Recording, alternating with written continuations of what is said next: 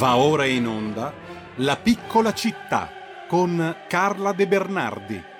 Le storie che il cimitero monumentale di Milano racconta.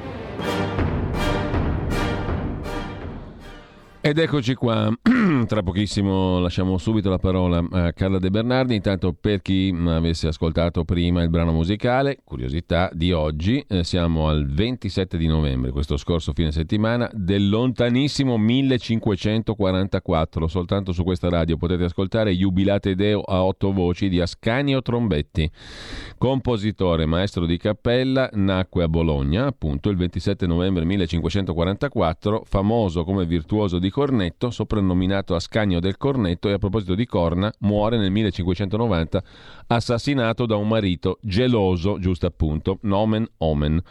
Intanto, buongiorno e bentrovata a Carla De Bernardi. La nostra piccola città, il nostro cimitero monumentale di Milano, oggi ci consente di continuare a parlare di alberi, essenze arboree scolpite, figurate, rappresentate, immaginate, raccontate in questo micro-macrocosmo che è appunto il nostro cimitero monumentale di Milano, dal quale prendiamo spunto per meravigliose passeggiate vere, virtuali e comunque sempre aventi a che fare con la nostra storia, con la nostra identità, con la nostra cultura, con l'arte, con tutto quel meraviglioso mondo che Carla ci fa scoprire ogni volta e che scoprite anche nei suoi libri. L'ultimo, Carla De Bernardi Lalla Fumagalli, il cimitero monumentale di Milano, itinerari artistici e culturali, edito da ma Carla ha prodotto tante altre opere librarie che trovate comunque sulla sua pagina Facebook eh, e sul sito anche eh, degli amici del monumentale.org. Amici del monumentale.org anche per sapere quali sono le prossime iniziative. Ti lascio subito la parola, Carla, perché ci porti tu in mezzo agli alberi. Eh, in questa volta anche scolpiti, figurati, rappresentati. Io cercherò, visto che la regia ha qualche problema, di mandare le foto da qui, per conto mio. Quindi abbi, abbi pietà se non riesco a essere efficace come i nostri registi, ma abbiamo un piccolo problema sul computer principale. Eccoci qua, Carla, buongiorno innanzitutto. Allora, buongiorno, buona settimana a tutti. Eh, sento la voce che va un po' con l'eco, è normale? Chiediamo subito all'ottimo Giulio Cesare Carnelli in regia se è tutto normale. Ehm, io ti sento abbastanza normalmente, vediamo, Vabbè, vediamo un po'. Eh, l'importante è che mi sentano bene gli ascoltatori. Credo di sì, credo di sì.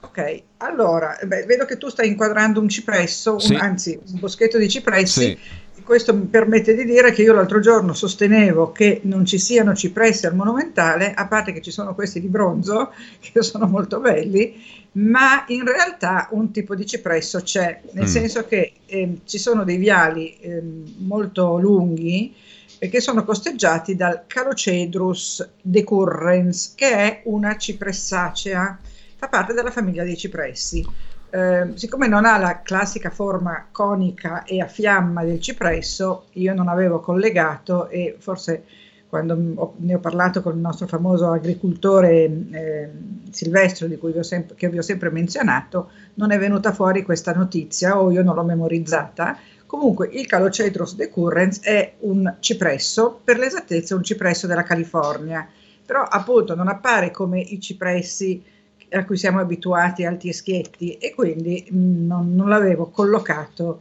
in quella specie, però il Calocedrus decurrens è una cipressacea interessante, detto anche cipresso della California o cedro dell'incenso, perché tutti gli alberi hanno più nomi, lo sapete, hanno sicuramente un nome botanico in latino e poi hanno diverse denominazioni a seconda della zona dove, dove nascono e, e, e di altre caratteristiche. Il cedro dell'incenso, Calocedrus decurrens o eh, cipresso della California, si chiama così eh, cipresso della California perché la sua zona di origine è proprio la Sierra Nevada della California. Poi tutti gli alberi vengono portati in giro per il mondo e quindi arrivano poi in tutto il resto del pianeta. Il Calocedrus decurrens in America viene usato per fare le matite perché è molto duro è molto tenero, scusami, quindi può essere temperato facilmente e se fosse molto duro si starebbe lì come nei cartoni animati, no? che da un albero viene fuori una sola matita. Ecco, invece dal decurrence vengono fuori tante matite. Ha una caratteristica corteccia molto, mh, mm, sembra la, il cioccolato a scaglie di Modica per capirci, è proprio una corteccia fatta a scaglie e, e poi c'è una caratteristica particolare questo quest'albero perché è sempre un po' obliquo, come se volesse sdraiarsi, come se fosse sempre un po' stanco e ha la tendenza a pendere un po' sempre mh, mm, verso, verso, verso, il terreno. Eh, mh, mm, sai che io amo eh, divagare e quindi ricordo a tutti, tra l'altro è una delle mie passioni, la mitologia, che il cipresso è un eh, albero che deriva da una ehm, leggenda la leggenda è quella di questo ragazzo che si chiamava Ciparissus, che era molto amato da Apollo. Sappiamo che nell'antichità l'amore tra i giovinetti e, e, e gli uomini adulti o gli dei, addirittura come in questo caso, era una specie di rito di iniziazione all'età adulta, no? così come la caccia. Tant'è che Ciparissus, durante una, una, una caccia, uccide un cervo dorato che proprio il suo grande amico e protettore Apollo gli aveva regalato.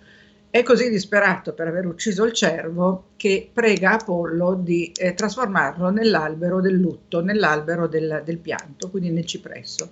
Tra l'altro il cipresso ha una resina che viene emessa a goccioline piccoline e che sembrano lacrime. E quindi tutto questo eh, eh, ci, ci, rende conto del fatto che non c'è nulla che non abbia eh, in natura, che non abbia alle spalle una leggenda, una, una storia antica, ehm, qualcosa che si ricollega al cosmo e, e, e, alla storia e all'universo.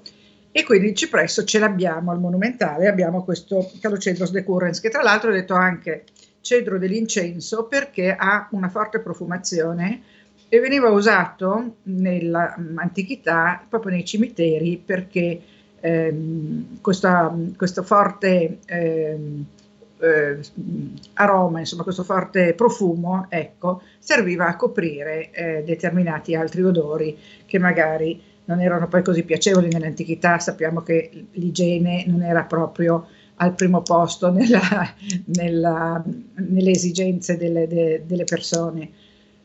Poi ehm, altre cose che vi voglio dire, vabbè, il, ci sono ancora i viali dei tigli, il tiglio è un altro albero molto bello, ci sono due viali grandi di, di grandi tigli che eh, vanno dall'ingresso fino a quasi alla fine del monumentale. Il tiglio in questa stagione non ha più le foglie, ma fino a 20 giorni fa aveva delle foglie gialle e rosse, tipo quelle che si vedono no, nella, nell'estate indiana, cioè aveva proprio dei colori molto forti, gialli, arancioni e rossi. Il tiglio serve sia come tisana, io la prendo sempre la tisana di tiglio, ma in cosmetica anche come lenitivo e schiarente, quindi nelle creme ehm, avrete visto passare una, eh, una, scultura di una figura maschile, un prete, eccolo qua, e vedete questo giardinetto. Questo è un giardino dedicato al prete de Retanà. Il prete de Retanà, non so se sapete chi fosse, ha una storia bellissima. Don Giuseppe la... Gervasini. Giuseppe Gervasini, ve la dico in due minuti, ma qui ci sarebbe da parlare veramente un'ora. Giuseppe Gervasini era un prete di un conte eh, Brianzolo, il conte Greppi, eh, che andò eh, sacerdote perché i suoi familiari non avevano soldi per farlo studiare. L'unico modo per farlo studiare era mandarlo in eh, seminario. Lui durante questi suoi studi, durante la guerra, ehm, e la, la, guerra, siamo nell'Ottocento, quindi le, le, le, le guerre, no, non le nostre guerre, no, forse sì, sì, ehm, vabbè, adesso sto facendo un po' di confusione, ma sai che io lunedì la faccio sempre. Comunque lui impara a usare le erbe officinali, tant'è che fa delle misture di erbe officinali che diventano curative e lui viene considerato un guaritore. Lui ha una storia anche politica perché nel, alla fine dell'Ottocento, quando ci fu la famosa rivolta della Michetta, in cui gli operai insorsero perché era aumentato il prezzo del pane, se eh, vi ricordate questa storia che è molto, be- molto bella e tragica ma è interessante, il, um, il, re Umberto I ordinò al suo generale Bava Beccaris di sparare sulla folla, mi sembra che fossimo nel 1898 lui spara sui rivoltosi che però non erano armati, erano armati appunto soltanto dei loro arnesi di lavoro perché erano operai, erano scalpellini, erano calzolai, quindi non avevano armi e vengono massacrati.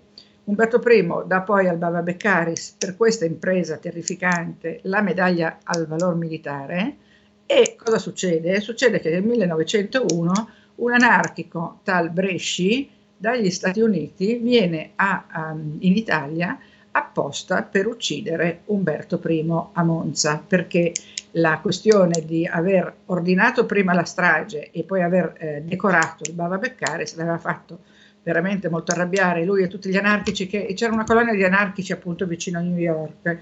E, mh, prende, arriva in piroscafo e fa fuori Umberto I, che a distanza paga il fio della sua, della sua mh, così, eh, sventatezza, chiamiamola così. Il eh, prete, il prete Retanà, Retanà è il posto dove era nato Retanate, eh, è circondato da fiori, quindi è un giardino che viene curato da volontari, in realtà da due eh, squadre di volontari che sono un po' come l'Inter e il Milan perché si fanno un po' i dispettucci e si spostano le piante, però come vedete è sempre molto rigoglioso. È in fondo, in fondo al cimitero, quindi bisogna sapere dov'è per andare a trovarlo. Alle sue spalle si vedono degli ex voto, perché lui faceva i miracoli ehm, così si dice, nel senso che guariva le persone perché vedeva l'aura intorno alle persone e vedeva dove quest'aura si interrompeva perché c'era una patologia, una malattia e quindi diceva tu hai problemi al fegato, tu hai problemi ai polmoni, eccetera. Se qualcuno andava da lui e aveva una forma di malattia, chiamiamola psicosomatica, o isterica anche per dire come si può anche definire, lui questo lo capiva e reagiva a ceffoni, calci nel sedere e secchiate d'acqua. si dice che una volta una mamma andò da lui con un bambino di 5 anni, di 5 anni e aspetta che stava andando via le immagini e che parlava, parlava, parlava, parlava questa mamma e continuava a dire mio bambino non parla, non parla, sono disperata, non parlerà mai, è muto, è muto e il prete le rispose, signora, finché parla lei così, il bambino non potrà mai parlare. E la liquidò con questa battuta, senza curarsi del fatto che questa mamma era disperata perché in realtà il bambino non parlava proprio perché la mamma lo sovrastava e gli impediva di proferire parola e il prete Retarà l'aveva capito perfettamente.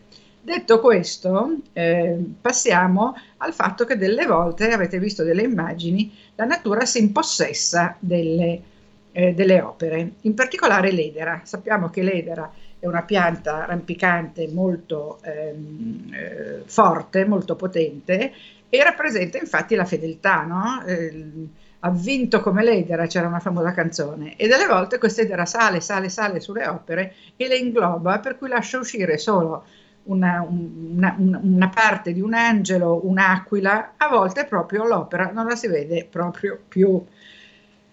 Ehm, passiamo un attimo a, alle opere che hanno invece nella loro eh, parte scultorea eh, qualcosa che ricorda la natura, che siano alberi, che siano fiori, che siano piante. Tra l'altro esistono anche molte opere che hanno degli animali e di questo parleremo magari la prossima volta. Mi viene in mente adesso che potrebbe essere l'argomento della prossima puntata, gli animali del monumentale, lo zoo del monumentale come lo chiamiamo noi. E, ehm, tra le piante e tra i fiori che vengono spesso rappresentati ci sono la rosa, la rosa che è il simbolo dell'amore ma è anche il simbolo di Maria Vergine e la rosa è spesso intrecciata con dei rovi. I rovi rappresentano il dolore della vita terrena, il dolore di chi eh, rimane dopo la scomparsa di qualcuno e spesso intrecciati con le rose perché la rosa invece rappresenta la beatitudine eterna. Quindi in moltissime opere si trovano rovi o fiori del cardo, che sono anche quelli molto eh, spinosi, e le rose o altri fiori intrecciati proprio a significare il dualismo tra vita eh, eterna, che è un paradiso, no? il paradiso terrestre, l'Eden, e la vita terrena invece che è fatta di dolore, che è fatta di lacrime, che è fatta di addii. Lo vediamo benissimo nell'edicola Giudici, dove c'è proprio un mosaico eh, che mm, eh, a sfondo dorato con rose e rovi intrecciati. L'edicola giudice molto bella, fu fatta da Paolo Mezzanotte, che è eh, l'autore della Borsa di Milano, per dire. Ecco, questa ragazza che vedete, ecco qui vedete una figura angelica, allora una ragazza con i rovi, i fiori del cardo su cui appoggia i piedi perché lei è morta e quindi poggia i piedi sul fiori del cardo, il dolore del padre che le dedica questa questa eh, scultura, l'edicola la Sacchetti, e la ragazza muore giovane e quindi imbraccia, tiene in braccio un mazzo di gigli. Il giglio rappresenta la purezza, la verginità, la giovinezza, ma rappresenta anche perché, eh, avendo uno stelo molto lungo e molto duro, rappresenta anche la trafittura del dolore. Quindi il giglio rappresenta da un lato appunto purezza e verginità, dall'altro dolore. Vediamo che nella Sacchetti questa ragazza sta diventando un'anima, quindi sta perdendo gli abiti che si trasformano in una specie di eh, sudario con delle ali. Nella figura invece dell'angelo che piange e si dispera, che è una delle opere Liberty più belle del monumentale, ecco il Liberty lo sappiamo è l'arte floreale per eccellenza. Il monumentale ha molto Liberty perché nasce nel 66 e, e, e quindi a fine secolo inizia l'epoca del Liberty in tutta Europa. Ricordiamo che Liberty viene da dei magazzini inglesi che importavano eh, mobili e oggettistica dal, dall'Oriente il, in Francia si chiamerà Art Nouveau, in Austria Jugendstil, insomma avrà tutte delle accezioni, però eh, ci sarà appunto il Liberty in tutta Europa. In Italia il Liberty è molto molto presente, a Milano ha delle zone proprio dove tutto è Liberty come palazzi, la zona di Porta Venezia ha una ricchezza in palazzi Liberty veramente incredibile, merita un, via- un giro, eh, proprio andando a vedere que- queste cose qua. Sì, Carla, qua cioè le, sono le 9.31, tocca fare il cerbero qua. Allora ti dico soltanto che nell'angelo che piange c'è un altro eh, simbolo molto importante che si ritrova spessissimo nel monumentale che è la capsula dell'oppio, capsula dell'oppio del papavero che è incisa quando non è ancora matura emette un lattice che indurito si trasforma in oppio. Questa capsula del papavero e quindi dell'oppio è simbolo di sonno eterno e quindi di morte. E con questo ci manca ancora un sacco di roba, ma ho capito che io non riesco a eh, liquidare in pochissime parole degli argomenti che mi appassionano no, eh, e purtroppo. quindi eh, dico quello che riesco a dire e poi eh, comunque credo che abbiamo detto abbastanza. Sì manca di dirvi la palma l'ulivo l'alloro ma sono tutte eh, piante ben presenti al monumentale ma di cui tutti sapete più o meno la simbologia Dobbiamo portare la trasmissione con il nuovo anno a un pochino più um, di tempo. Un'oretta, direi, eh, un'oretta. Eh sì, direi di sì. Poi ci ragioniamo sopra. Eh. Comunque, Senti, grazie. Lasciami, dire, lasciami sì. dire, che il 5 di dicembre sì. con una musicologa fantastica, Laura Nicora, facciamo un giro dedicato alla prima della scala. Fantastico, benissimo. Benissimo, allora poi tutte le informazioni ce le darai ancora e comunque sul sito amici del monumentale, giusto.org. Per il 5 bisogna andare sul sito e eventualmente scrivere a info chiocciola amici del monumentale.org per prenotare, prenotazione obbligatoria come sappiamo. Bene, grazie a Carla De Bernardi, grazie mille grazie Carla. Grazie a te, grazie Buona Giulio, settimana. un piacere, grazie a tutti. Buona settimana, noi ci salutiamo qua, tra poco Francesco Borgonovo, non so se facciamo in tempo ad ascoltare un altro brano, eh, nel qual caso, eh, aspetta un po', qual è il brano che ascoltiamo? Il secondo? No, basta, andiamo direttamente a Jean-Baptiste Lully, la marcia per la cerimonia dei turchi che tutti conoscono, nasceva a Firenze proprio ieri, 28 novembre 1632, mh, mm, diventò francese, pur essendo italiano compositore, ballerino, strumentista italiano naturalizzato francese. Visse alla corte del Re Sole Luigi XIV. Avete ascoltato La piccola città.